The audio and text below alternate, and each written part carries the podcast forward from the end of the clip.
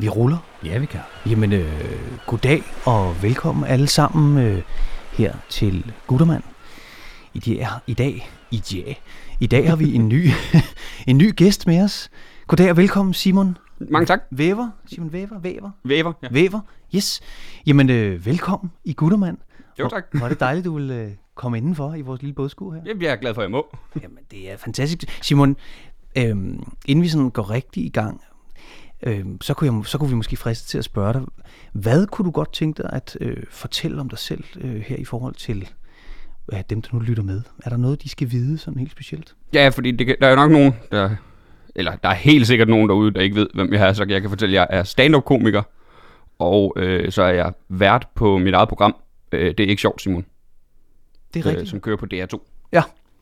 Hvor, øh, det, det anleder mig lidt til at spørge, hvornår, h- hvordan fik du tankerne på lige præcis det program? Jamen, det startede faktisk med, at efter øh, jeg vandt øh, DM i stand-up øh, i november 2019, og så øh, blev jeg indkaldt til sådan en kreativitetsmøde sammen med Danmarks Radio i Aarhus. Og der var jeg lige flyttet til København, så skulle jeg så til Aarhus.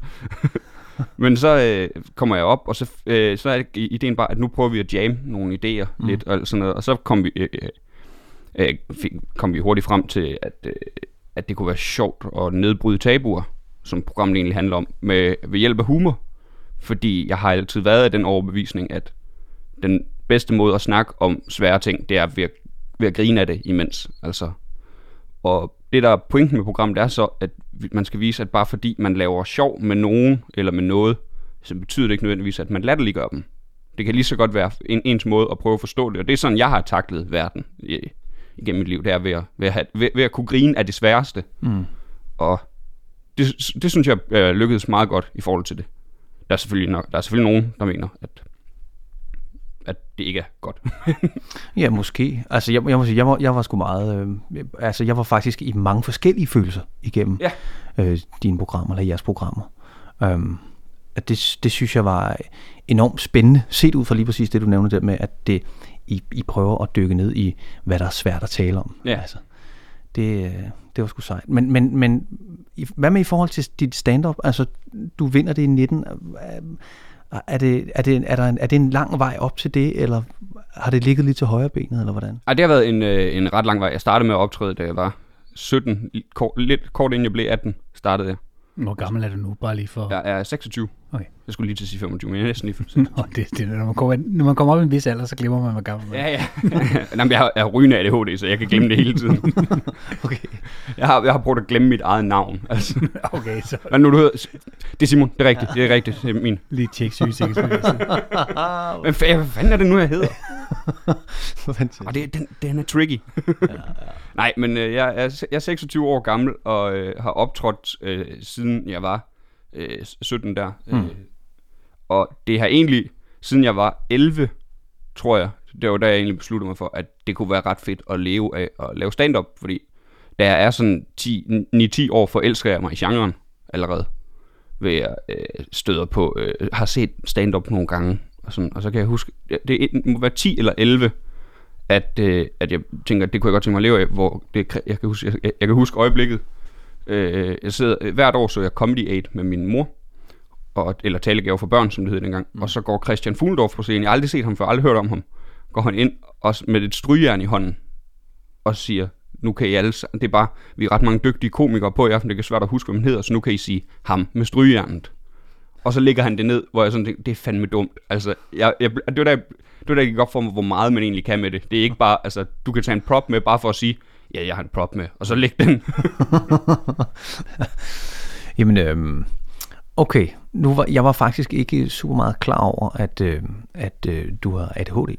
Det synes jeg, er det, er, der, er det noget, hvor du har oplevet noget i forhold til lige præcis det? Er der, er der, har du stødt på nogle udfordringer?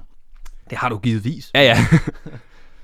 ja, men noget af det, jeg, øh, sådan besti- jeg har stødt på det i løbet af min øh, opvækst, fordi det, det var f- først, siger jeg, fordi der er nogen, der først får det diagnostiseret i 20'erne og sådan noget, men jeg, jeg blev alligevel først diagnosti- øh, diagnostiseret som øh, 13-årig, eller jeg blev faktisk som 10-årig, men ungdomspsykiatrien Viborg glemte at fortælle mig og mine forældre det. Okay.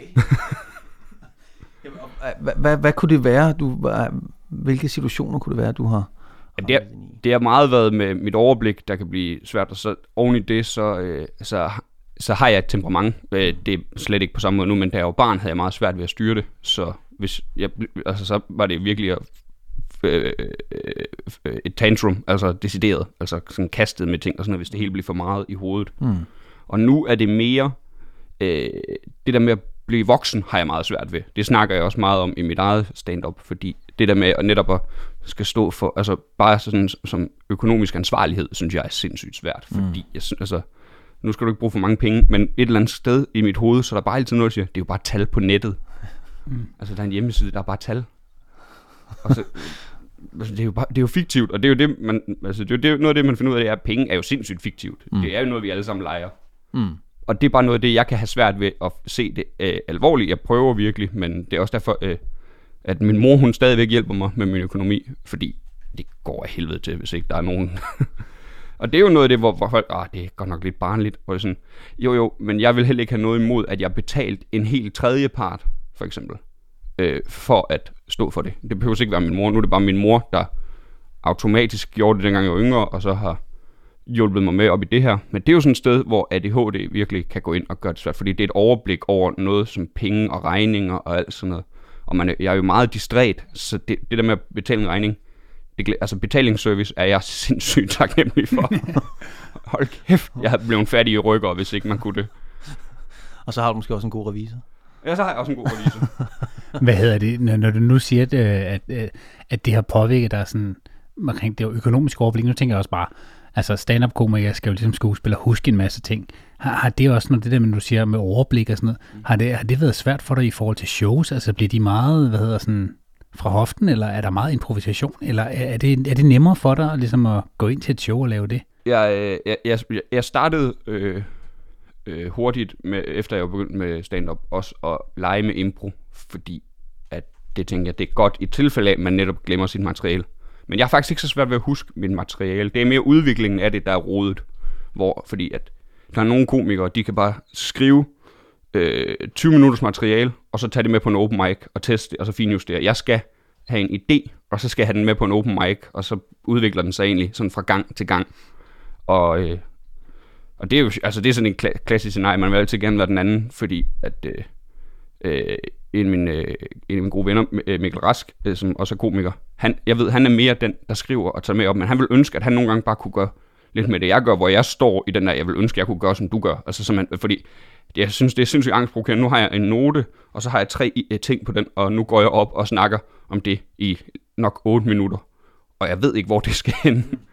og det er bare sjovt, fordi der, mit ADHD har nemlig, det tror jeg netop er en, en force ved min ADHD. Det er, at min hjerne, den, den arbejder hurtigt, fordi det har den, den har været nødt til det. Fordi at jeg ikke, øh, fordi jeg ikke er øh, neurotypisk, øh, har jeg fundet ud af, det hedder neurotypicals and neurodivergence alle de begreber.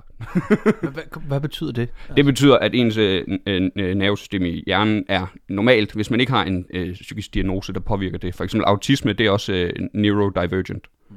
Og det er for eksempel, altså i ADHD, der er det frontallappernes øh, forbindelse til øh, resten af hjernen, der kan svinge lidt. Og det, det er ADHD, så det er det, jeg har. Og der, der har jeg jo netop, fordi jeg i løbet af hele min barndom og sådan noget har skulle være øh, hurtigt på fødderne i forhold til, at jeg lige pludselig så er blevet fanget i, at jeg ikke har hørt efter, eller et eller andet. Så jeg, jeg, jeg tror bare, man automatisk kommer til at være lidt hurtigere på fødderne, når man har ADHD, og, uden, og specielt når man, øh, jeg tror det er endnu mere dem, der først bliver diagnostiseret øh, i 20'erne, de er endnu hurtigere på fødderne, fordi de har slet ikke fået den hjælp på noget tidspunkt. Så det, det er bare folk, der har skulle klare sig. Hvad det betydet for din skolegang, altså i forhold til, Altså nu, nu har jeg også selv været lærervikar i tidernes morgen og sådan noget, men der kan da huske, at der var, der var nogle børn, som i dag, der kaster man i sig om sig med de her diagnoser. Altså mm. alle, alle er inden for autismespektret indtil videre. Ikke? Uh, hvad hedder det? Men, men hvad hedder det? Hvad har det betydet for dig? Altså var det sådan, så du følte, at du følte du dig anderledes, eller, eller havde du egentlig en, eller havde du en normal skolegang? Eller? Øh, jeg følte mig meget anderledes, og jeg, jeg, jeg kan huske, i 4. og 5. klasse, der går jeg på en øh, specialskole faktisk. Øh, en skole i Kælderup, der hed SE-klassen. Det var øh, tre klasser. Øh, det var de unge, øh, de midterste og de ældste. Og jeg var oppe ved de ældste. Og det var, vi var fire i vores klasse, tror jeg. Fire-fem. Sådan, og det var, hvor der var, øh, SE stod for social og emotionel. Så det var ikke det faglige, der var i fokus der. Og det var, det var nødvendigt for mig, at det ikke var det, fordi fagligt har jeg aldrig haft de store problemer overhovedet. Hvilket også var derfor, at vi, altså, dengang havde man jo mistænkt, altså, der, der havde man ikke mistænkt øh, ADHD, fordi det var, altså, hvor der, der er, det var der, der, havde man lidt det der, det er jo et problembarn. Altså, det var det, jeg var. Jeg var et problembarn. Så der kom jeg derhen og sådan fik øh, øh, lært øh, nogle forskellige øvelser i svære situationer. Øh, for eksempel en øvelse, jeg altid har hadet, når, når jeg er ved at blive sur, den, når folk siger, tæl til 10. Jeg hader den så meget. Også fordi, jeg, mit svar er altid, jeg har prøvet, jeg når ikke længere end 3. Altså, det, fordi, altså prøv, jeg kan ikke engang køle mig ned ved at tælle til 10. Og så siger jeg, jeg når ikke længere end 3. Og så er folk svar helt seriøst, så tæl til 100. Det, det hjælper jo ikke, når jeg ikke når længere end 3. Om jeg så tæller til en million, jeg når ikke længere end 3. Men der lærte jeg nemlig nogle øvelser, hvor der en dyb indånding, altså der lærte jeg at tage en virkelig dyb indånding og, og bruge den indånding til nogle gange lige falde ned. Og det var ikke at, at, at vide, og så lærte jeg også, at det var okay at have det svært. Mm. Altså det er okay, hvor det gør de meget ud af det med, at jeg ved godt, du har det svært lige nu, og det er også okay, du har det, men det skal du lære at arbejde med at have det svært, og være i at have det svært. Og det er sådan noget, jeg har kunne se på øh, mange, af dem, mange af mine jævnaldrende, der nok ikke har haft øh, diagnoser eller gået sådan det kan jeg se. Det har de svære ved i den modgang, de møder nu, som, fordi alle møder, møder modgang, når man bliver voksen, specielt, specielt her under corona. Øh, der er det ikke så ikke kun, når man bliver voksen. Men der har jeg nogle øh, venner, der er gået ret langt psykisk ned, har haft det svært og sådan noget. Og der kunne jeg mærke, de har slet ikke været igennem den, øh, den, øh, den vej, jeg har på den måde, hvor de har slet ikke, det, det der med, de har aldrig haft det så svært i længere tid af gangen. Så de har aldrig lært at leve med at have det svært. Og så er det klart, at ens første, ens første tanke det er, det bliver aldrig bedre, fordi du har aldrig været så langt nede før. Hvorimod, at jeg kom også langt ned på grund af øh, øh, specielt den anden lockdown her øh, i vinters. Det var forfærdeligt. Jeg, jeg, jeg, jeg, jeg har i forvejen tendenser til at blive meget vinterdeprimeret. Men når man så ikke engang kan komme ud. Men, men jeg vidste jo, det bliver bedre, fordi også fordi her der var der noget konkret, hvor jeg siger, det bliver bedre, landet åbner op på et tidspunkt. Hvilket var både rart, men også irriterende, fordi at min kæreste prøvede at hjælpe mig, jamen, kan du ikke gøre det? Så hvad, hvad, hvad, hvad, tror du vil gøre dig glad? Så, jeg tror, det vil gøre mig glad, at landet åbner, så... Jeg prøvede det der med at gå ture og sådan noget, og det hjælper sgu ikke på, på mit humør at gå en tur. Ja, nu tænker jeg, nu du vokset op, var det i Kjellerup? Øh, Ans, tæt på Kjellerup. Okay der tænker jeg, det er jo et relativt lille, lille samfund ja. på en eller anden måde. Hvordan oplevede du, du at vokse op der i forhold til, til din diagnose? Altså, tror du, det havde været bedre, hvis det var et sted, hvor der altså større by? Helt sikkert, helt sikkert. Altså, var der, var der, var der mange konfrontationer forbundet med det, eller... Og her tænker jeg selvfølgelig, altså det er klart, hvis man, man har jo ikke lyst til, tænker jeg, i en, inden for en vis alder, at skille sig ud. Så når man så går i en SE-klasse, mm. øh, og måske et mindre øh, lokalområde eller noget, er, er der så nogle af de ting, der ligesom øh, altså, man skal kæmpe ekstra med oveni de ting? Jamen, forhold til det sociale var det øh, bestemt en udfordring, og jeg, jeg, jeg følte, at øh, dem i byen så anderledes på mig lige pludselig. Min, dem, mine tidligere klassekammerater, som jeg så kom til at gå i klasse med igen. Jeg følte, de så anderledes på mig, mens jeg gik der, og der var også nogen, der spurgte, hvordan er det at gå i klasse med psykopater? Det var det, de troede, der gik derude. Hvor det, hvor det, det, det, er jo virkelig, det synes jeg var hårdt at høre, fordi de var mine venner. Jeg gik i klasse med dem, jeg snakkede med dem dagligt. Øh, vi var ikke særlig gamle, vi legede sammen og øh, hold, øh, spille fodbold og sådan noget sammen i frikvartererne. Der, den ramte mig virkelig hårdt, og, sådan, og den fik jeg tit. Hvordan er det at gå i klasse med psykopater? Men der greb, jeg, det kan jeg huske allerede, der, der greb jeg det med humor. Du ved, sådan, ah, det er ikke rart, man skal bare lige dukke sig for en kniv en gang imellem. Og så sige, hvad? Nej, overhovedet, altså, det er bare børn, der har det svært. Altså, mm. Men der brugte jeg også humor til det, fordi, og det specielt ude i SE-klassen, var der mange, der brugte humor, fordi du, du, når du har det svært, så, så er det eneste, der kan få dig til at glemme, hvor svært du har det, det er at grine. Fordi altså, det er jo en, apropos psykopat, det er jo lidt en psykopatisk tendens, altså hvor meget humor og latter kan gøre i hjernen. Fordi mens du griner, og når du, øh, hvor, hvor, det, hvor det ikke er et falsk grin, men så det, altså det er utroligt alt andet væk. Det er kun det sjove, der er i dit hoved. Og jeg, jeg, jeg føler ikke, der er nogen andre følelser, der kan overtage så meget. Altså man kan, man kan se en, en rørende, øh, øh rørende film, eller øh, læse en, en rørende bog, eller høre en rørende sang. Men de andre følelser, jeg, dem jeg havde i forvejen, vil stadigvæk være deroppe. Det er kun latter, der kan få mig til at øh, i 3-4 sekunder glemme alt. Altså alle problemer, alt, lige meget hvor svært jeg har det, så kan jeg altid glemme alt ved at grine. Og det er det, jeg synes, der er det smukke ved det. Samtidig med, at man, altså, så kommer det jo ind, og sådan, nej, okay, så nu skal vi også... Øh. Og det, altså det, jeg tror, det er den vej, det hele er gået for mig fra. Det lærte jeg bare ret hurtigt. Og så har jeg altid gerne vil... Har, har jeg altid lige at kunne få andre til at grine. Jeg så tænker, nu, nu snakker om det her med, at, at, øh, at tabuer har du altid synes var interessant, øh, og ligesom gå ind i og prøve ligesom at hvad kan man sige, forløse ved, ved, ved hjælp af humor. Var det, var det kun dig selv, det drejede sig om? Altså nu, nu, nu kan man sige, nu havde du noget selv omkring din, din ADHD og så videre, der hvor du gik i skole. Men var der noget, nu, nu måske lidt ledende spørgsmål, for jeg ved, der også var noget i din familie, hvor jeg sådan tænkte, det, det kunne også være, eller var det også noget interessant, du ligesom tog op øh, med dine søskende og sådan noget, eller din familie ellers, eller, eller var, var der noget andet, hvor du sådan tænkte, okay, her der er også noget, man kan bruge humor på at få opløst noget, som måske for nogen vil være tabu? Ja, øh, for eksempel, øh, som du snakker om med mine søskende, det, de er jo til øh, lytterne, der ikke ved det, de er begge to homoseksuelle, min storebror og min lille søster.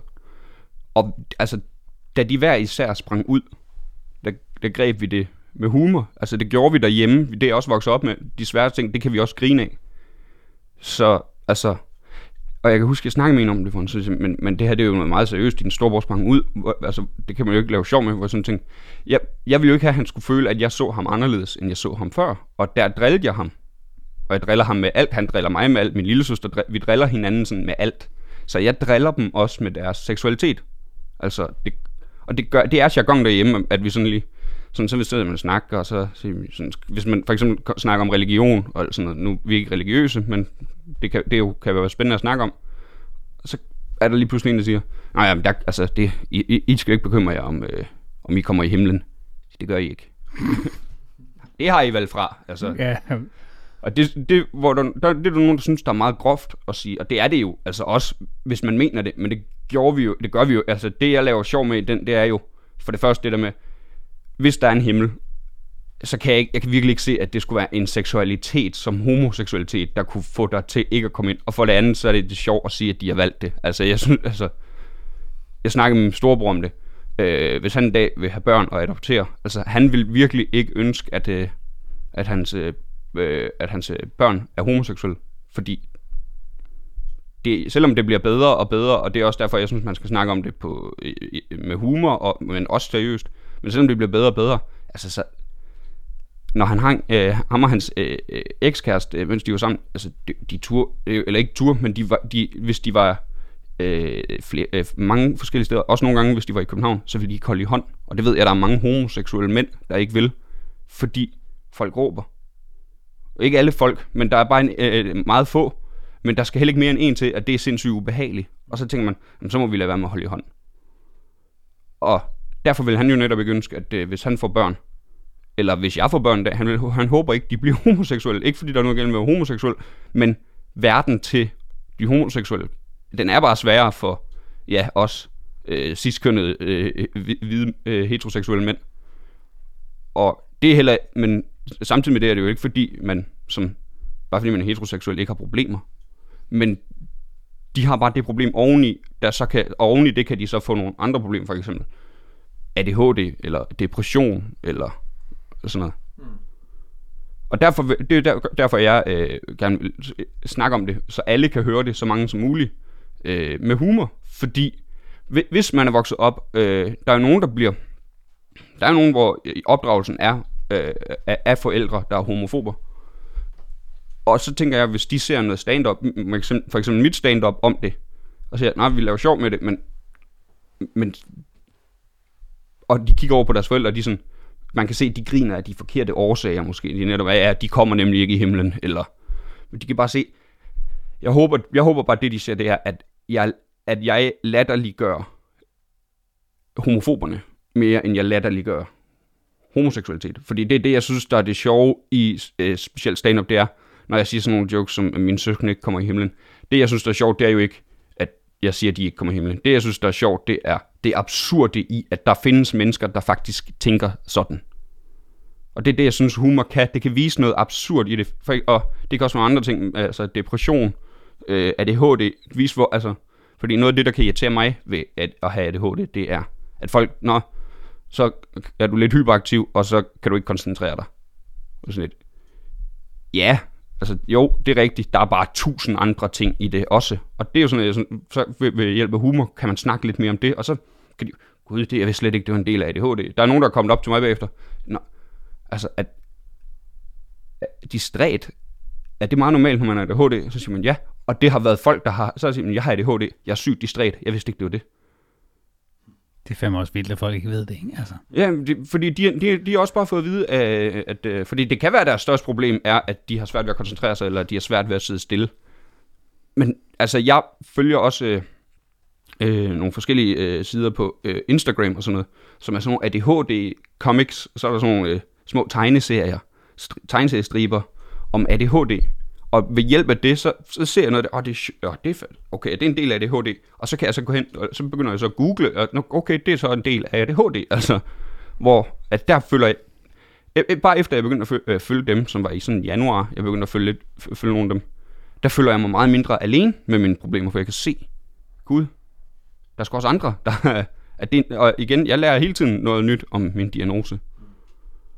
Er det sådan, når du sådan tænker, okay, det, nu er det lidt jeg vil ikke sige, din mission, men nu kan man sådan se, altså, nu har du lavet hele det her tv-program, og det er også blevet rigtig meget omtalt. Du har også selv været ude og lave en masse interviews omkring hele det her tv-program, om, omkring det med at nedbryde tabuer. Er der sådan en overordnet mening for, for dig med det, at nedbryde tabuer? Ja, det er fordi, jeg mener helt seriøst, at tabuer gør verden til et dårligere sted. Altså, altså ikke, at de er der, men begrebet tabu. Jeg, jeg kan huske, at jeg lærte om det i, i en dansk time i folkeskolen, hvor det kom op på tavlen. Fordi så vi læste en tekst, og så stod der tabu, så var der en, der spurgte, hvad betyder det? Så fik vi forklaring, og jeg kan huske, jeg ikke engang bevidst, jeg kom bare til at sige øh, højt, det er det mest åndssvage, jeg nogensinde har hørt. Altså, fordi det er jo tabu, der ting, vi ikke gider at snakke om. Som, og så, så spurgte man, altså hvad er det? Nej, men det er svære ting, sådan noget som, hvis man øh, har en, hvis man er deprimeret, eller et eller andet, hvor sådan lidt, men vi har jo he- hele vores liv lært, at det skal vi snakke om. ja, så virker det bare åndssvagt, der er et begreb for, at vi ikke gør det. Og for jeg, hver gang, og det her, det er et, det, jeg kan vise, øh, hvor, hvor øh, smuk comedy også kan være. Det er, det er så ikke selve comedy, men det er fra en øh, sitcom, øh, der hedder Brooklyn Nine-Nine. Der er der en, øh, øh, det er nogle øh, betjente, og så er der en, hun springer ud som biseksuel, og hendes øh, overordnede kaptajn, han øh, er homoseksuel, og han siger den, en sætning, som har siddet i mig lige siden det er, Every time someone comes forward and uh, tells more about themselves, the world becomes a better place. Og sådan, det er fandme rigtigt. Altså, det, det, er jo, det er jo rigtigt. Og det er også det, hvor det er sådan lidt, bare fordi du er anderledes, og bare fordi du skiller dig ud, og fordi du har det svært, og du, og du har måske nogle udfordringer, og du kan måske fylde lidt for dine omgivelser, men det er fandme også interessant. Altså, det er også det, er også det altså, der var en, øh, øh, en øh, der var en, der, jeg snakkede der var en, der roste mig for mit program og skrev, at det er virkelig også fedt, at du virker som om, at du er oprigtigt interesseret i dine gæster. Og sådan, det virker ikke som om, det er jeg. Jeg synes faktisk, at det er sygt spændende at høre om, fordi jeg har altid stille spørgsmål til ting, jeg ikke forstår, altså, og jeg er altid, altid gerne vil lære folk, folk der har set verden en helt anderledes, ser verden en helt anderledes måde end mig, fordi jeg tænker, der, der er så mange måder at se den her verden på. Og jeg kan kun, jeg kan kun fysisk se den fra en, og det er mig. Men jeg vil meget gerne høre, hvordan andre ser den, specielt hvis de har nogle øh, store udfordringer. For eksempel som ja, begyndende demens, eller pårørende til en med demens, eller man er sexarbejder. Det der med, at du ikke... Det der med, for det, det, det, det, tænker, det var også sygt spændende, det med, at hvem skal de snakke med deres arbejde om? Det er ikke alle, der gider at høre om det. Men det er deres arbejde, og de er gået ind i det, fordi de er glade for det. Og det, det, det, der frustrerede dem, det var jo, at folk, de tror jo ikke, det var derfor, de gik ind i det. Det er altid, jamen, de, det er nød. Og sådan, nej, nej, altså den ene, altså Lilland, hun er øh, øh, uddannet socialpædagog, og øh, Heidi, øh, hun er for nylig stoppet som sexarbejder, men hun har en øh, finansbachelor, hvor der, og det kommer så ikke mere, men jeg kan huske til optagelsen, der sidder jeg og siger, altså I er jo begge to meget mere uddannet end mig. Og det er de, og jeg på mange måder også meget klogere end mig. Så derfor, kan, derfor synes jeg, det kan være vildt, man tænker, at de er nok tvunget ud i det. Og sådan, det er fandme få i Danmark, der er tvunget ud i det. Det sagde Lilland også nu. Hun har ikke tal, men alle hun har snakket med, har gjort det, fordi de elsker det. Men tænk, bare sådan noget som et arbejde, nu, nu, nu er I jo skuespillere, og jeg er komiker, vi har, det er jo også arbejde, som vi, vi hver især er gået ind i, fordi vi elsker det. Prøv at forestille mig, at ikke kunne få lov til at snakke med nogen om det, fordi sådan, ah, det, nej, jeg gider ikke høre om dit arbejde, fordi... Det er et tabu. Ja. Jamen, det er et tabu. Det, det er lidt ubehageligt for mig at snakke om. Fordi jeg kunne ikke forestille mig, at det skulle være mig. For sådan, det, det er heller ikke det, du skal. Når jeg fortæller om mit arbejde, så er det ikke sådan, åh, du behøver ikke sætte dig ind i mit sted. Du behøver ikke lade som om, det er dit arbejde. Og det, gør det, det, det tænker jeg jo ikke, man gør, hvis der er nogen, der arbejder som revisor. Så er det ikke fordi, jeg tænker, åh, det kunne jeg ikke. Fordi jeg skal være helt ærlig, jeg kunne nemmere se mig som sexarbejder og nyde det, end, end at være revisor og nyde det. Og det er jo ikke noget mod revisor, men det siger mig intet. Altså, økonomi. Jeg skulle også til at sige det, med det du lavede ud med at sige, så er det måske heller ikke smart, du bliver revisor. Men hvor, hvorfor tror du, Simon, hvorfor tror du, det er, vi er, hvorfor er vi så bange for at skille os ud, tror du? Jeg, jeg, jeg tror, det, det, det er ikke så meget det der med at skille sig ud, fordi jeg har faktisk altid godt kunne lide at skille mig lidt ud. Det synes jeg er sjovt, og ikke, og, og ikke fordi ikke fordi man skal skille sig ud, man skal gøre lige præcis det, man har lyst til. Det er jeg altid sagt, men jeg, jeg tror, det folk kan være bange for, det er ikke at skille sig ud, men at blive set ned på. Fordi det er ikke nødvendigvis det samme, men det tror jeg, der er nogen, der tror, der er det samme.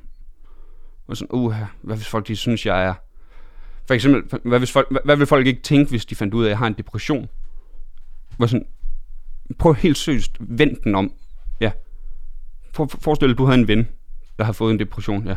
Hvad vil du tænke om ham eller hende? Øh, at det var synd for ham. Jeg vil hjælpe ham. Ja, det er højst sandsynligt også sådan, alle dine venner og familie og bekendte vil tænke. Og dem, der ikke tænker sådan, gider du virkelig have dem i dit liv?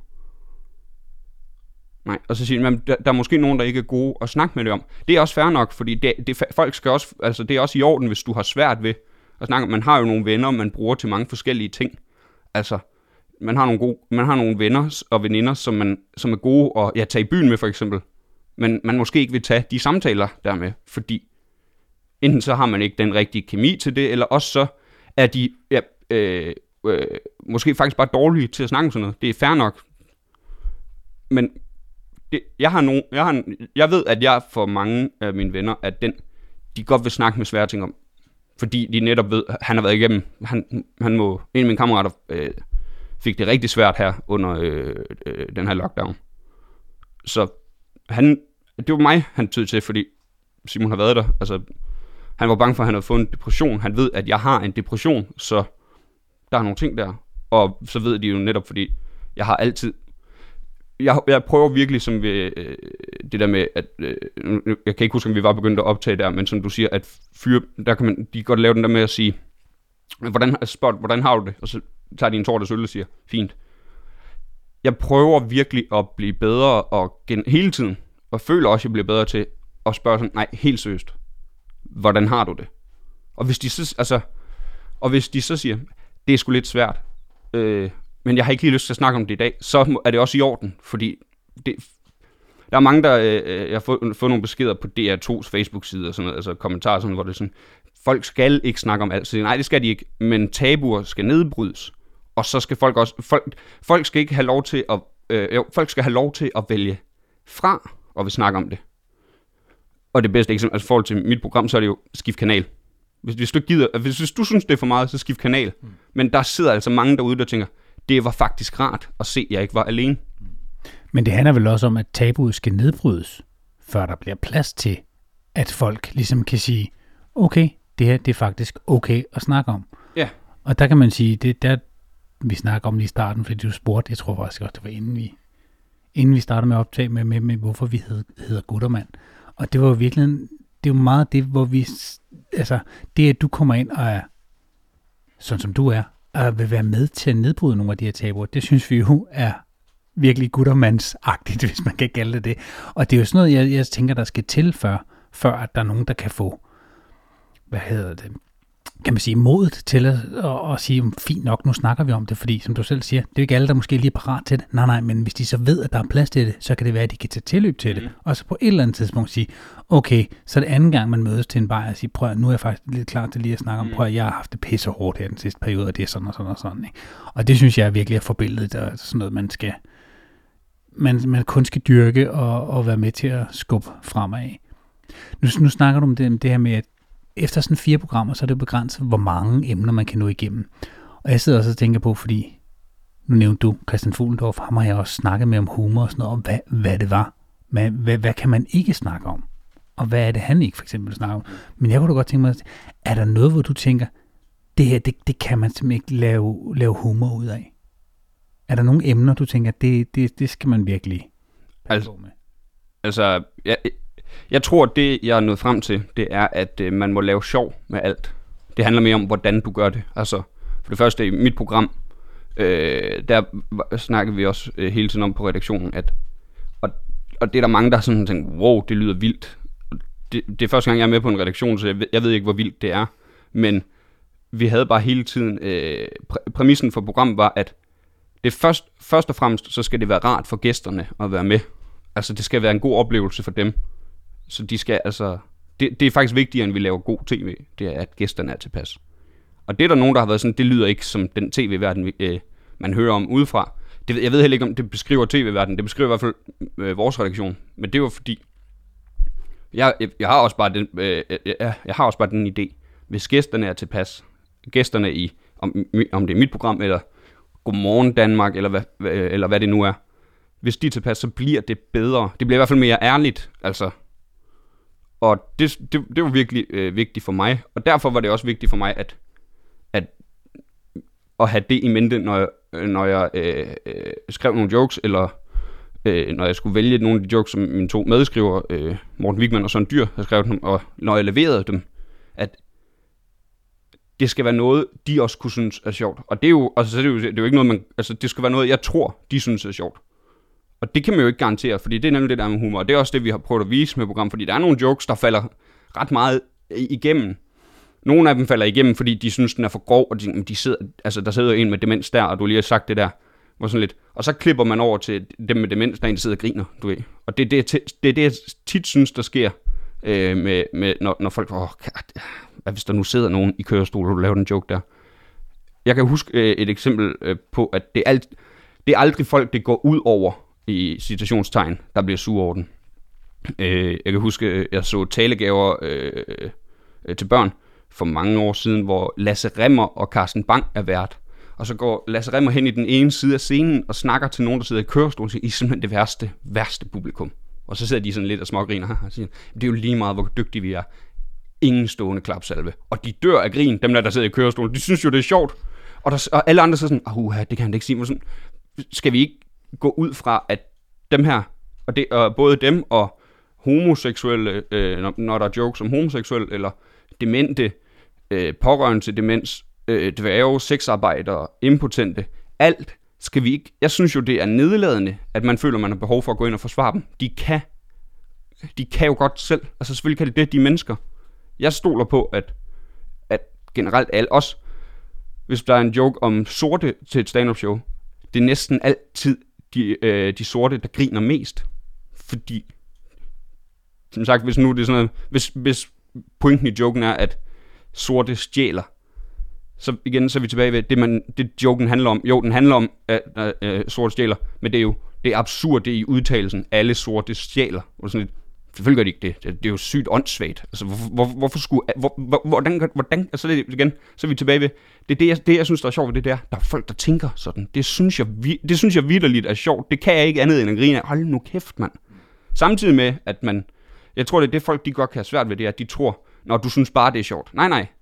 Det er også... Det, det er godt, men jeg, jeg synes, det er sjovt og forfærdeligt. Altså, det, jeg kan godt føle begge dele på én gang om noget. Så jeg kan både synes, det er sjovt, og synes, det er forfærdeligt.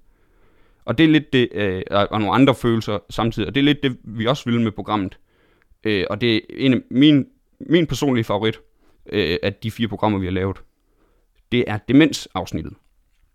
Jeg er rigtig glad for alt det, vi har lavet, og fordi vi har, blandt andet fordi det har været nogle fantastiske medvirkende. Men demensafsnittet kommer bare hele følelsespektret rundt. Øh, altså, der er på et tidspunkt, der sidder man og fælder en tår, når øh, øh, publikum sidder og græder lidt, og, sådan, og så går der 5, 15 sekunder, tror jeg, så griner alle. Fordi så hurtigt, og det er Lone, øh, den pårørende, der øh, har, har et indslag, hvor hun snakker om, at øh, hendes mand har været op i nat, og han, uh, han faldt, og alt sådan, og det er virkelig, virkelig, virkelig rørende, virkelig stærkt indslag. Og det er det eneste indslag, der slet ikke er noget humor med, vi har med. Det er hende, der har sendt det ind, hvor hun øh, laver en selfie-video. Vi bad hende om at øh, filme en masse fra deres hverdag, altså hvor, udfordringer. Og vi endte, vi, endte helt, vi endte med den, fordi uden at bare t- vise, at han, fordi vi fik også et klip af, at han var faldet, og han lå, Paul Erik her. Og så tænkte, jeg, synes, jeg synes faktisk, det er stærkere, at vi bare ser, hvor hårdt hun har det, for hun sidder og græder, mens hun fortæller det, fordi den mand, den mand hun elsker, øh, langsomt forsvinder lidt og, og, og, og han kommer til skade, og så bliver hun jo bange. Altså hun, hun siger også i den, mens hun græder, jeg bliver så bange, når du falder. Og han, han griber det med humor i det der, fordi han kommer hen og snakker til, øh, spørger, hvad hun laver, og så siger hun filmer øh, til, hun, hun sidder lige og optager sig selv, og, siger hun, og så kigger hun op på ham og siger, jeg bliver så bange, når du falder, Paul. Og han griber det også ved humor, fordi han siger helt seriøst, jeg falder ikke så tungt. Hvilket, det synes jeg er sjovt, fordi det, det, er sådan, det, det er jo sådan en ægte mand ting, det der med, at det skal du ikke bekymre dig om, det, jeg falder ikke særlig tungt. Og, og hun kigger sådan op på ham, du falder ikke særlig tungt. Jeg falder let og elegant. og det, griner, det, det er det, hun selv griber efter, hvor, når vi sidder inde i studiet. Så griber hun den, hvor hun sådan siger, men det, og synes, det er det, jeg, det, det, det, jeg siger, Simon. Alt det, jeg kan græde af, det kan jeg også grine af, fordi så siger han helt søst til mig, jeg falder ikke særlig tungt. Siger hun som sådan en rigtig kone om sin mand, i væsen. sådan, han er sådan svær at høre på. Og det synes jeg jo er smukt, det der med, at fordi han har den her forfærdelige lidelse, men hun stadigvæk kan kigge på ham og tænke, du er så dum. Altså, mm. du er så dum at høre på. Nu sagde du på et tidspunkt det her med, at, at du også er, at du har set rigtig meget forskelligt stand-up og sådan noget, det er det, du bliver inspireret Tænker du sådan rent omkring Danmark, det er bare sådan en fordom, jeg har, at danskere er sgu lidt dårligere til at snakke om de der ting, fordi det må helst ikke gøre ondt. Vi har jo også en eller anden total berøringsangst omkring død og sådan noget, det kan vi slet ikke finde ud af og sådan noget. Om det skal helst være lidt hyggeligt det hele, ikke? at man skal helst kunne drikke en gevalia og spise en, en butter cookie, og så er alt godt. Mm. Har du sådan en eller anden fornemmelse, nu ved jeg ikke, hvor meget international stand-up, du, du ser og sådan noget, men har du sådan en fornemmelse af, at danskere er svære ved, ved, ved det der med, med øh, at lave humor over tabuiserede emner? Jeg synes ikke stand-up-mæssigt øh, virker det ikke sådan. Der synes jeg faktisk, det er meget det samme, men jeg tror netop, det er fordi, at de fleste øh, øh stand-up-komikere, både øh, danske og internationalt, også bruger comedy som en form for terapi. Og det kan være for eksempel, øh, hvor, hvor det er en sjov måde. Det, jeg synes jo, det er sindssygt terapeutisk at skrive materiale om mig selv, og, og udføre det, og, og høre folk grine af det, jeg selv synes, der er latterligt ved det, fordi jeg, jeg har lavet mange jokes om, at jeg har svært ved at styre økonomi og alt sådan noget, og jeg er distræt og alt sådan noget. Og det er jo faktisk ting, jeg oprigtigt talt er ret træt af og kæmper meget med, og det, gør mig, det kan gøre mig rigtig ked af det. Men så har jeg set det sjove i det samtidig, og det er faktisk fedt at se. Folk synes også, det er ret sjovt, når man sådan egentlig tænker over det, fordi det er sjovt sådan med, at, at, at jeg, for eksempel, jeg har låst mig ude to gange, øh, mens jeg har boet i København i to år. Og inden det, havde jeg ikke prøvet at låse mig ud. Og, øh, og det, det var jeg så stolt af. Og så snakkede jeg med, øh, med, min, øh, med min ekskæreste, som, øh, som jeg boede med, øh, mens vi var sammen. Øh, vi snakker stadigvæk sammen den dag i dag. Og så fortæller hun mig, du, tit, du har da tit glemt din nøgle. Det, så lukker jeg dig ind. Det er bare, nu har du ikke nogen til at lukke dig ind. Nå ja, det er rigtigt. Det er faktisk rigtigt. Jeg har altid været dårlig til sådan noget. Og der følte jeg virkelig, at det er lidt sejt. Først som 25-årig har jeg låst mig ud. Det er altså ikke mange, der kan se det. Og så, nej, det er fordi du næsten altid har boet sammen med en. Fordi det er først nu, jeg bor øh, selv. Jeg har boet sammen med kærester. Og nu bor jeg selv. Og det, det fandt jeg bare, der, der kunne jeg godt mærke, det har jeg faktisk svært ved. Også med ensomhed. Sådan, det øh, blev noget helt nyt for mig, hvor ensom jeg kan føle mig. Selvom jeg har gode venner, og alt sådan noget, jeg bor i samme by som dem. Jeg kan hurtigt komme til at føle mig ensom, fordi jeg netop, øh, øh, netop fordi jeg faktisk har ADHD, så har øh, øh mange med ADHD udvikler noget, der hedder RSD, øh, som er Rejection øh, øh, Symptom, tror jeg det var, Disorder, som er den her med, man lader være med at spørge om hjælp. Ofte er det for ADHD'er, men det er altså ikke for mig. Men jeg, jeg er ikke så god til at spørge kammerater, om, øh, om vi skal hænge ud, eller et eller andet fordi jeg er bange for det nej der. Også, og, også selv hvis de siger nej, øh, hvis de siger ja, det er jo super fedt, men hvis de siger nej, jeg skal arbejde, der har jeg bare fundet ud af, at det nej tager jeg personligt. Og det er jo ikke et personligt nej, det er, jeg kan ikke. Men der, der er der et eller andet i mig, der, som kan sige, ja, det kan godt være, at han skal arbejde, men han gad alligevel heller ikke, hvis han ikke skulle. Og det kan jeg godt mærke. Det, den tror jeg, der er mange flere øh, her under corona, der også har fået, fordi man ikke får det sociale overhovedet. Selvom man godt må lige kunne skrive til en kammerat. Jeg tror, og det er et bestemt fyre, jeg tror, der ringer til det. Hvad, hvad har du gjort i de, de gange, hvor at du har, altså, har oplevet det? Hvad har du... Har, altså, hvordan har du taklet det selv, kan man sige? Du, du er klart blevet klogere, Ja, ja. kan jeg tydeligvis, men, men hvad startede det ud med? Altså, Jamen, det startede bunder helt ud tilbage fra dengang, jeg var barn. Altså, når jeg spurgte øh, nogle venner i klassen, om øh, vi skulle være sammen efter en time, og de sagde, nej, jeg låste mig meget fast på en kammerat, som jeg spurgte hver gang, fordi, og, og det, jeg kan genkende nogle af de tendenser i mit øh, voksne liv nu, men jeg spurgte meget en, og på et tidspunkt blev han øh, træt af mig, og gad ikke være, for, fordi det var, jeg spurgte ham hver dag, det var kun ham, jeg spurgte, og, og det, og så blev det øh, for meget for ham. Vi var ikke særlig gamle. Og han, øh, øh, jeg snakker lidt med ham i dag, og han har sagt undskyld for det. Og sådan, jeg har prøvet at forklare ham, skal du ikke undskylde, jeg var en mundfuld, og du var, altså vi var 13-14 år. Det kan jeg godt forstå. Det ville jeg ikke kunne forvente af, af nogen på 13-14 år, at kunne rumme mig i den alder, fordi jeg fyldte meget. Det gjorde jeg, og, og det er øh, øh, fuldstændig i orden. Der skulle jeg have haft noget hjælp til, og jeg fik også lidt hjælp, men det kom lidt for sent, men der skulle jeg have haft noget hjælp til at få at vide, et nej fra de andre er også okay. Altså, det, det er ikke nødvendigvis noget personligt. Men det havde jeg smidt ind i mit hoved, som om, at det, det er bare fordi, de, altså, det er fordi, og så, får man den, så kan jeg få de tanker der med, om du er også fucking nederen og træls og sådan noget. De kan ikke lide dig alligevel. Og, og det arbejder jeg stadigvæk lidt med i dag, at og noget af det, jeg gør i det, det er, at jeg, jeg virkelig seriøst, hvis jeg får et nej, jeg skriver til en kammerat, skal vi, skal vi lige mødes og få en øl, eller et eller andet. Han siger, det vil jeg gerne, men øh, jeg, jeg kan ikke, jeg skal, jeg, jeg skal være sammen med kæresten, for eksempel. Så kan jeg de der tanker godt få, men når, der, der øver jeg mig i faktisk at sige højt til mig selv, det er ikke rigtigt. Han kan godt lide dig. Han skal være sammen med sin kæreste. Det skal, du skal også nogle gange være sammen med din kæreste, når han skriver. Og det kan gøre meget det der med øh, at snakke med sig selv, har jeg lært. Og det kan faktisk virkelig, virkelig gøre en del lige, og fordi, hvor der er nogen, siger, du kan også bare tænke det, og sådan, jo jo, men det gør noget for dig, at du hører dig selv sige, selvfølgelig hader han dig ikke. Altså, den der bare, bare høre sig selv sige det, også, og, hvor, og at du bruger energien på at sige det. Men det er jo også noget, der bliver set ned på, hvor "Så skal jeg så tale med mig selv? Hvad er der galt med det? Det er jo ikke fordi, man, jeg går og har samtaler med mig selv, men jeg, hver gang der er noget, en, en dum tanke i mit hoved, så prøver jeg at sige, sige til mig selv, det er ikke rigtigt. Og hvis der er nogen, så kan det være, at der er nogen, der siger, jamen, hvad, hvad så hvis man er i et tog eller et eller andet? Have høretelefoner i, så tror folk bare, du snakker i telefon. Altså hvis det er det, du bekymrer dig for. Det er jo ikke fordi, jeg siger, det er ikke rigtigt. Selvfølgelig kan han, blablabla. Men bare lige smid den der ind. Det er ikke rigtigt. Stop. Det hjælper ikke det her. Jeg kan ikke lade være med at tænke på, fordi nu, nu øh, ved vi det jo selv, det her med at være skuespiller, som er også lidt afhængig af dem, der synes, man er fed på en eller anden måde.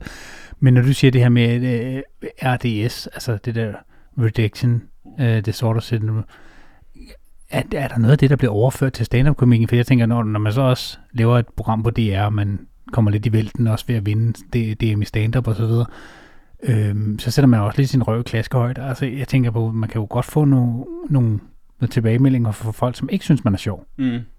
Altså, det, det, jeg ved ikke, om det ligger meget op af det der med, at folk ikke gider være sammen med en, eller man har tanken omkring det.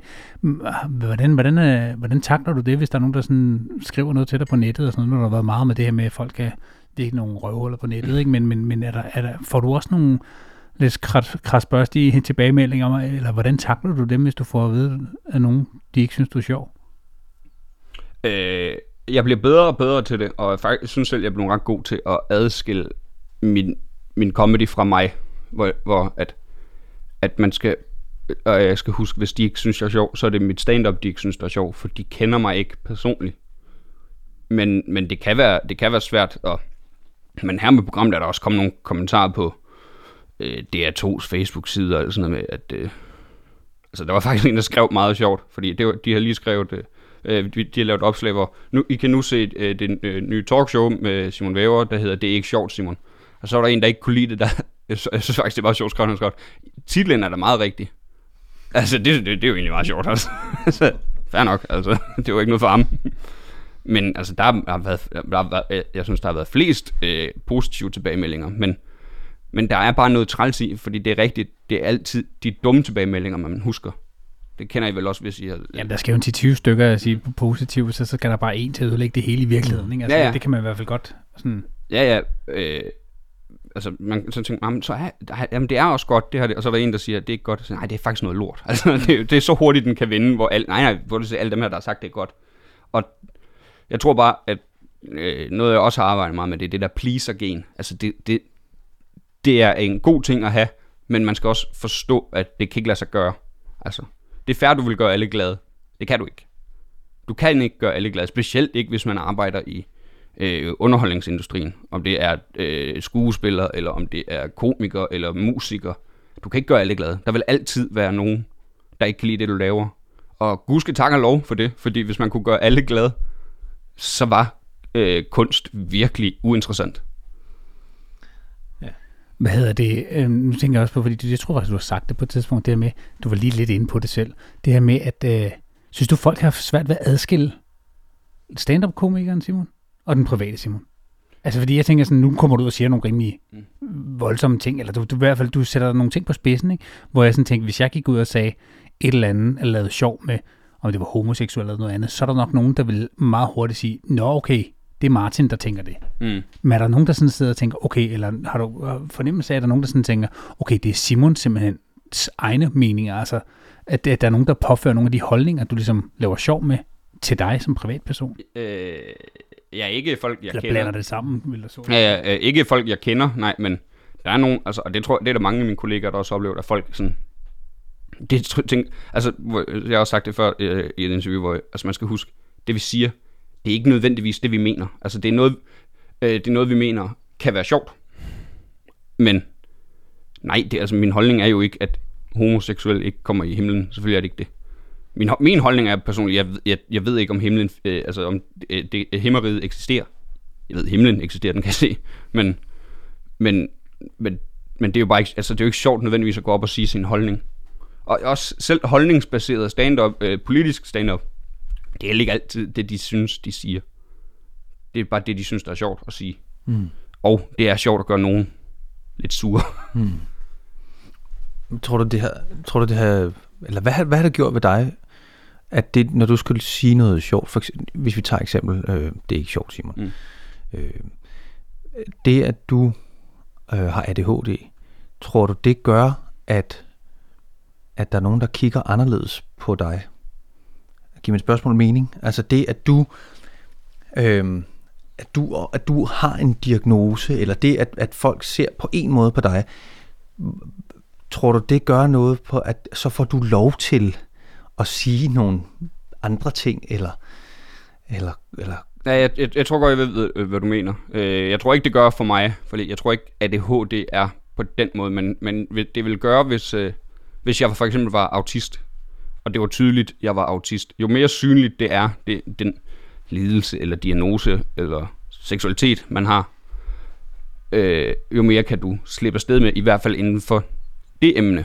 Altså hvis du er en sort komiker, så kan du slippe afsted med at sige noget om det, at du er sort. Selvfølgelig, altså selvfølgelig vil det være nemmere, fordi der står, nej, det, er jo, det, det må han jo godt. Altså han er jo så lige så vel som hvis jeg snakker om, at jeg har ADHD, og jeg har en depression, så tror jeg også, at det, det, man kan få lov til at sige nogle flere ting. Lige bortset fra depression, der kan man ikke, men det, det er virkelig sådan, folk vil ikke, uha.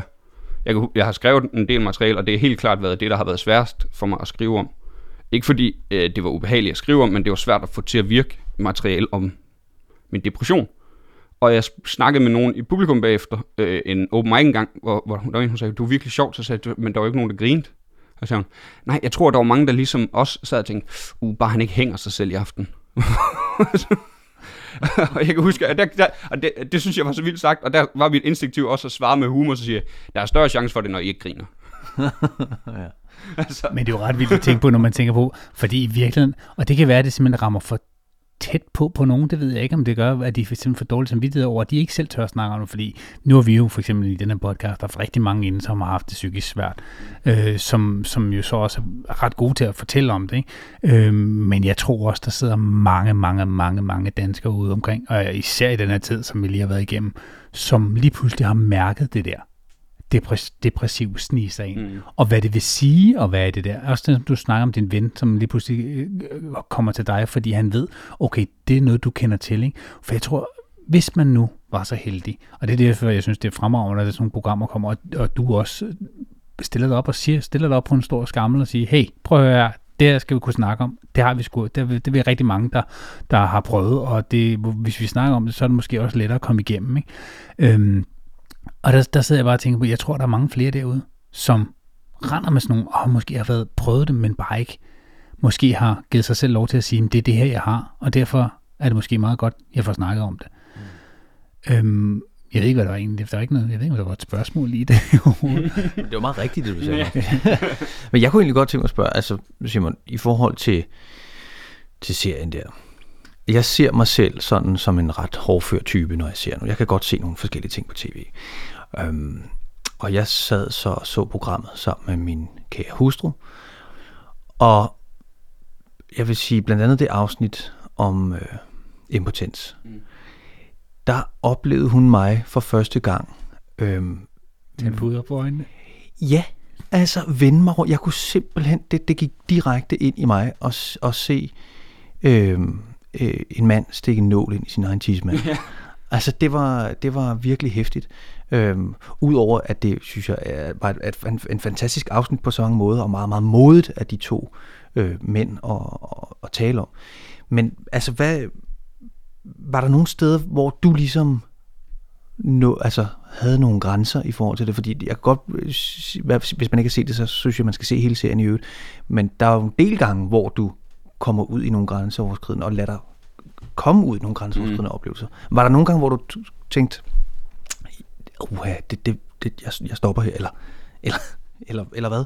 Jamen, der var nogle, øh, altså, øh, der, jeg, tror, jeg, jeg tror bare, jeg øh, lev, øh, levede i, altså for eksempel, øh, sexarbejderafsnit, da jeg er inde og se Heidi have sex med en kunde, der sidder jeg i lokalet, og det, jeg er rigtig glad for den oplevelse, det er jeg faktisk, fordi jeg fandt ud af, at det kunne jeg ikke lide jeg kunne ikke lide at sidde og se, altså, hvor jeg, hvor jeg fandt ud af, okay, jeg fik virkelig bekræftet det der med sex og porno, det er ikke det samme, fordi det var på ingen måde øh, øh, øh, seksuelt ophidsende for mig at sidde og se dem have sex, og det var ikke noget med dem at gøre, det var sygt ubehageligt at være i, og alt sådan noget.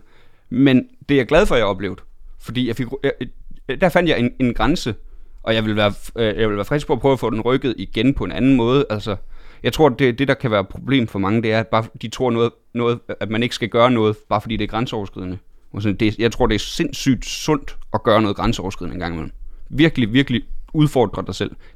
Man lærer sig selv bedre at kende. Altså, for jeg kan da, jeg, jeg, jeg har da nogle gange tænkt, jeg vide om, det, om jeg vil synes, fordi så kommer man, øh, så ser man et program om, der er en, der nyder at se sin kone have sex med andre mænd. Og sådan, for min første tanke er sådan, det lyder underligt, men jeg sådan tænke, det kan, jo også, det kan da godt være, at jeg kan lide det. Det ved jeg jo egentlig ikke. Jeg har ikke prøvet det.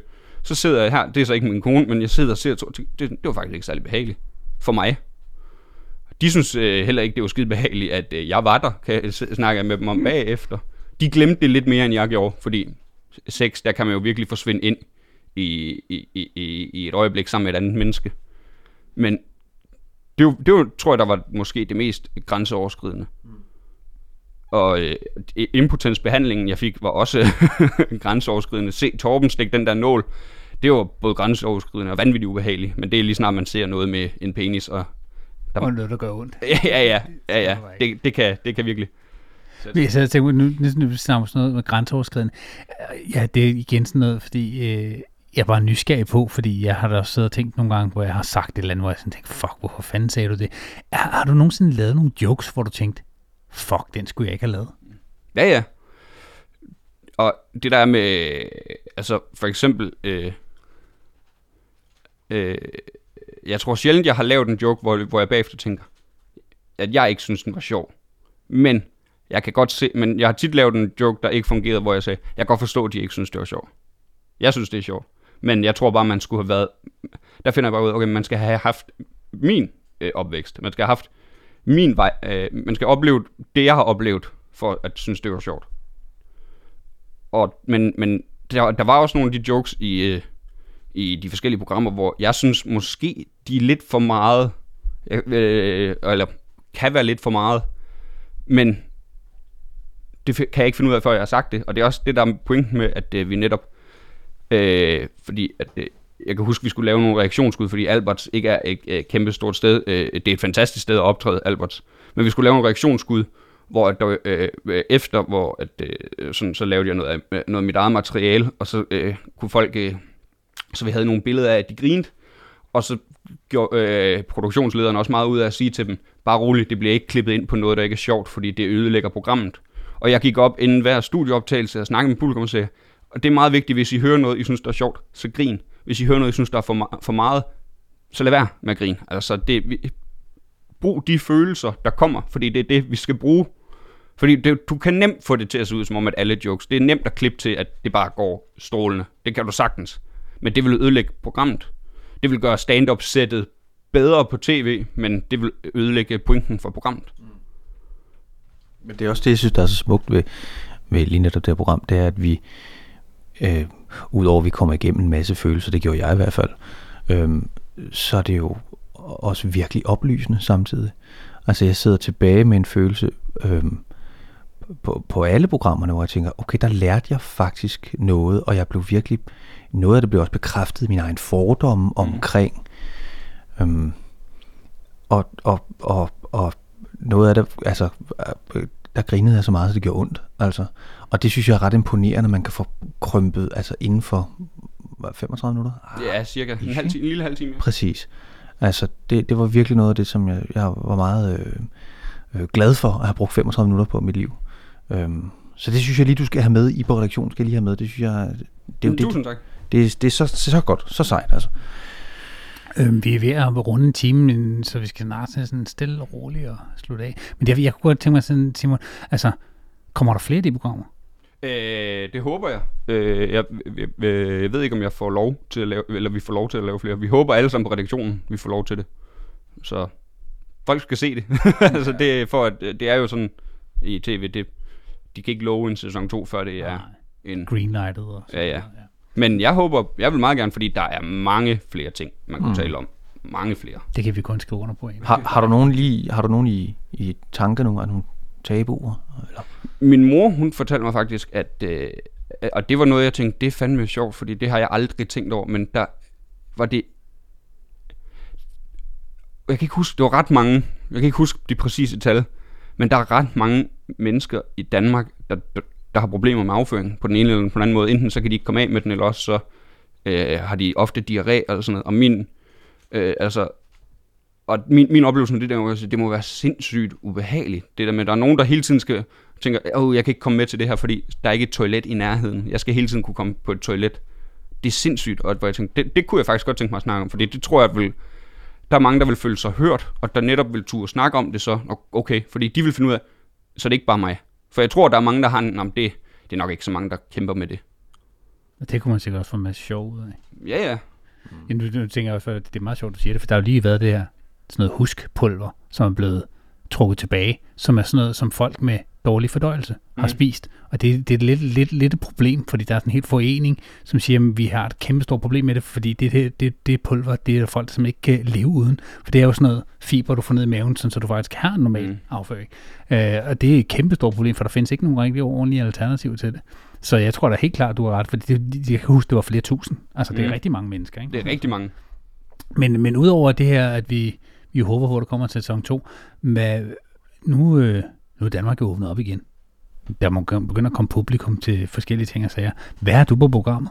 Øh, lige nu har jeg faktisk øh, ikke så meget på programmet. Jeg skal til, ud til en masse open mics, og så i starten af øh, øh, foråret 22 vil jeg gerne ud med, med et one-man-show, altså, som kommer til at handle om mig, altså, og det øh, mit liv indtil videre. Og det er specielt, kommer specielt til at handle om det, at blive voksen, tror jeg. Eller det, det gør det. og hvorfor jeg synes, det er svært. Og det er der faktisk også nogle gange, når jeg øh, har snakket om det på en open mic, eller så er der nogen i start 20'erne eller i min alder, der sådan kommer hen, jeg har det helt samme, jeg har de samme problemer. Altså, jeg kan ikke finde ud af det der med at, at, at, at få betalt regninger. Jeg, jeg, jeg, jeg kan betale så mange penge i rykker eller sådan noget. Og, og det er jo ikke fordi, jeg hjælper dem med at blive bedre til det, men de bliver hørt, føler de. Mm. Lige så vel som hvis jeg ser noget, hvor jeg tænker, at det var, for, for eksempel med de der ADHD-comics, der tænker jeg også, det er rart at vide, man ikke er alene. Altså det gør virkelig meget. Det kan godt være, det ikke er nogen, du kender, men du er ikke alene. Der er andre, der har de samme problemer. Og det allerede derfor, ah, okay, ja, så, så skal jeg måske ikke. Så kan man hurtigt få den, fordi så tror jeg, det jeg finder ud af det er, så skal jeg måske ikke skamme mig så meget over det, som jeg gør, nogle gange kan gøre. Måske er det helt okay, jeg ikke kan finde ud af sådan noget. Det er ikke alle, der er gode til ting. Noget jeg så kan, som mange synes er totalt grænseoverskridende, det er blandt andet lave stand-up, eller se, sætte mig i de der situationer i programmet. For, og det, det, jeg har ikke noget imod at øh, få, overskru, øh, få øh, øh, rykket mine grænser. Det har jeg gjort hele mit liv. Om jeg vil det eller ej, så har jeg netop været i mange situationer, hvor jeg var nødt til at prøve at gøre noget. Og der, det, det, skal jeg, det er bare det, man, jeg, jeg, jeg prøver at huske mig selv på det her. Så er du god til nogle andre ting. Altså, og det er en sætning, jeg har hørt mange gange fra min mor til mig. Sådan, så er du god til nogle andre ting. Fordi når jeg har sagt, jeg er så fucking træt af, at jeg ikke kan finde ud af det med penge, eller være mere økonomisk ansvarlig, siger hun, så er du god til nogle helt andre ting. Altså, så er du god til at øh, sætte dig i andre sted. Du er god til at være empatisk, siger hun. Du er, du er god til at få andre til at føle sig, øh, føle sig hørt. Og det har jeg altid bare strøget forbi. Og nu prøver jeg faktisk at tage det til mig. Sådan, ja, det er jeg måske. Og det er ikke for, øh, for at være selvfed, for det, det er også det, det, der kan være et problem i Danmark, det er, hvis du roser dig selv på grund af den fucking jantelov der. Så sådan, ah, du tror ikke nok, du er noget. Nej, men jeg prøver faktisk at tro, jeg er noget. mm. Det håber jeg alle, jeg synes jo alle skal tro, de er noget. Mm. Og ikke bare være, ja, hvad, ved, hvad skulle man, være ikke noget? mm. Jamen, det kan jeg kun gætte ret i. Men apropos at være noget, fordi vi plejer at afslutte vores programmer, ligesom, nu hedder den jo Guttermand, så plejer vi, øh, når vi husker det, øh, og ligesom spørge vores, øh, vores gæst, om, om du måske har en eller anden, det kan også være flere, øh, mand eller kvinde, som du vil fremhæve, som herinde for den sidste periode har været en ekstra guttermand for dig, eller i din verden. Mm. Så vil jeg helt klart sige, øh, enten min mor eller min kæreste. De har virkelig været en guttermand for mig, specielt den svære periode her. Fordi at øh, de, de vidste, hvor meget jeg kæmpede og sådan noget. Og min, min, min kæreste har jeg snakket meget i telefon med, og det der med, det er rart, at, fordi jeg kan godt selv sådan set udefra, at det er åndssvagt, at jeg er bange for, at mine venner siger nej, hvis jeg spørger, om vi skal lave noget. Men min kæreste, hun har aldrig nogensinde øh, negligeret, at jeg har de følelser. Hun har sagt, det er åndssvagt, selvfølgelig vil de gerne snakke med dig. Men det har ikke været sådan en, tag dig sammen. Det er sådan, selvfølgelig, selvfølgelig kan de godt lide dig. De, selvfølgelig elsker dine kammerater dig, ligesom du elsker dem. Og det er jo faktisk måske også noget, man, apropos tabu, det var, at det skal til at være okay at sige til sine venner, ved, ved du hvad, jeg elsker dig sgu. Altså, du, min gode, du er en af mine bedste venner, jeg elsker dig. Men også selv, hvis jeg siger det til en, og jeg prøver, det er underligt at sige, men det er sådan noget, man måske bare skal til at gøre noget mere. Altså, hvis, og det lyder så øh, pokkers hippie-agtigt, men den eneste måde, vi kommer igennem de sværeste ting, det er altså kærlighed. Kærlighed er utrolig stærkt. Og det er også det, det synes jeg, demensprogrammet viste, fordi det her det er et par, der er, øh, hvor han langsomt forsvinder væk, og han, og han skal dø af det en dag. Men det jeg godt kan lide, øh, og det, når jeg har mødt øh, øh Lone og Paul Erik, det er, jeg, sådan, det kan godt være, at øh, han dement, og det kan godt være, at han ikke kan huske lige så godt, men, men kærligheden er der stadig. Den er, den er uændret. Og det, det, det, det var det, jeg fandt ud af, det er lige meget, hvor svært du får. Jeg tror, noget af det sværeste, man kan gå igennem, det er, at øh, den, man elsker, får demens. Helt klart det er noget, det tror jeg, men det var bare rart at se, men det har ikke ændret kærligheden det mindste. Altså, og det viser jo bare, hvor stærk øh, kærligheden er. Det fik jeg en sms. ja, du, du godt, godt for så nu. Jamen, da, jeg, jeg, jeg er så enig, Simon. Altså det, og hvis man ikke har set øh, programmet nu, så vil vi helt klart anbefale at slå ind på, på DR. Så vi, smider, vi smider et link til programmet i vores show notes. Det gør vi. Og også til, du har en hjemmeside, ikke? Nej, jeg ved faktisk ikke, om jeg har en hjemmeside, om, eller om den er lukket, fordi jeg rykkede bureau, så jeg ved ikke, om jeg har en hjemmeside, men man, man kan finde mig på Instagram og Facebook i hvert fald. Dem smider vi også op, så man kan det finde dig i. Men øh, jeg vil bare sige, øh, for mit eget vedkommende, jeg synes, det har været fantastisk at møde dig, Simon. Det, det har været en øh, stor, stor, stor fornøjelse det at have dig med hernede i vores lille bådskur. Fandme et hyggeligt bådskur. det er godt. Tak. det, vi, vi har jo ligesom sammen med dig og på jeres reaktion med, at vores gæster skal have det så godt som muligt. mm. Men så er der vel ikke andet end at sige tak for denne gang, og hvis I kan lide, hvad I hører, så gå ind og smid med like. Det er jo inde i Podimo af dem, og man kan stadig få 30 dages gratis. Det var lige en lille hurtig reklame.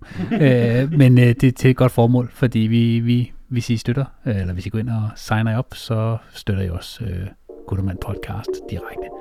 Men øh, tak for denne gang, og vi høres ved næste gang.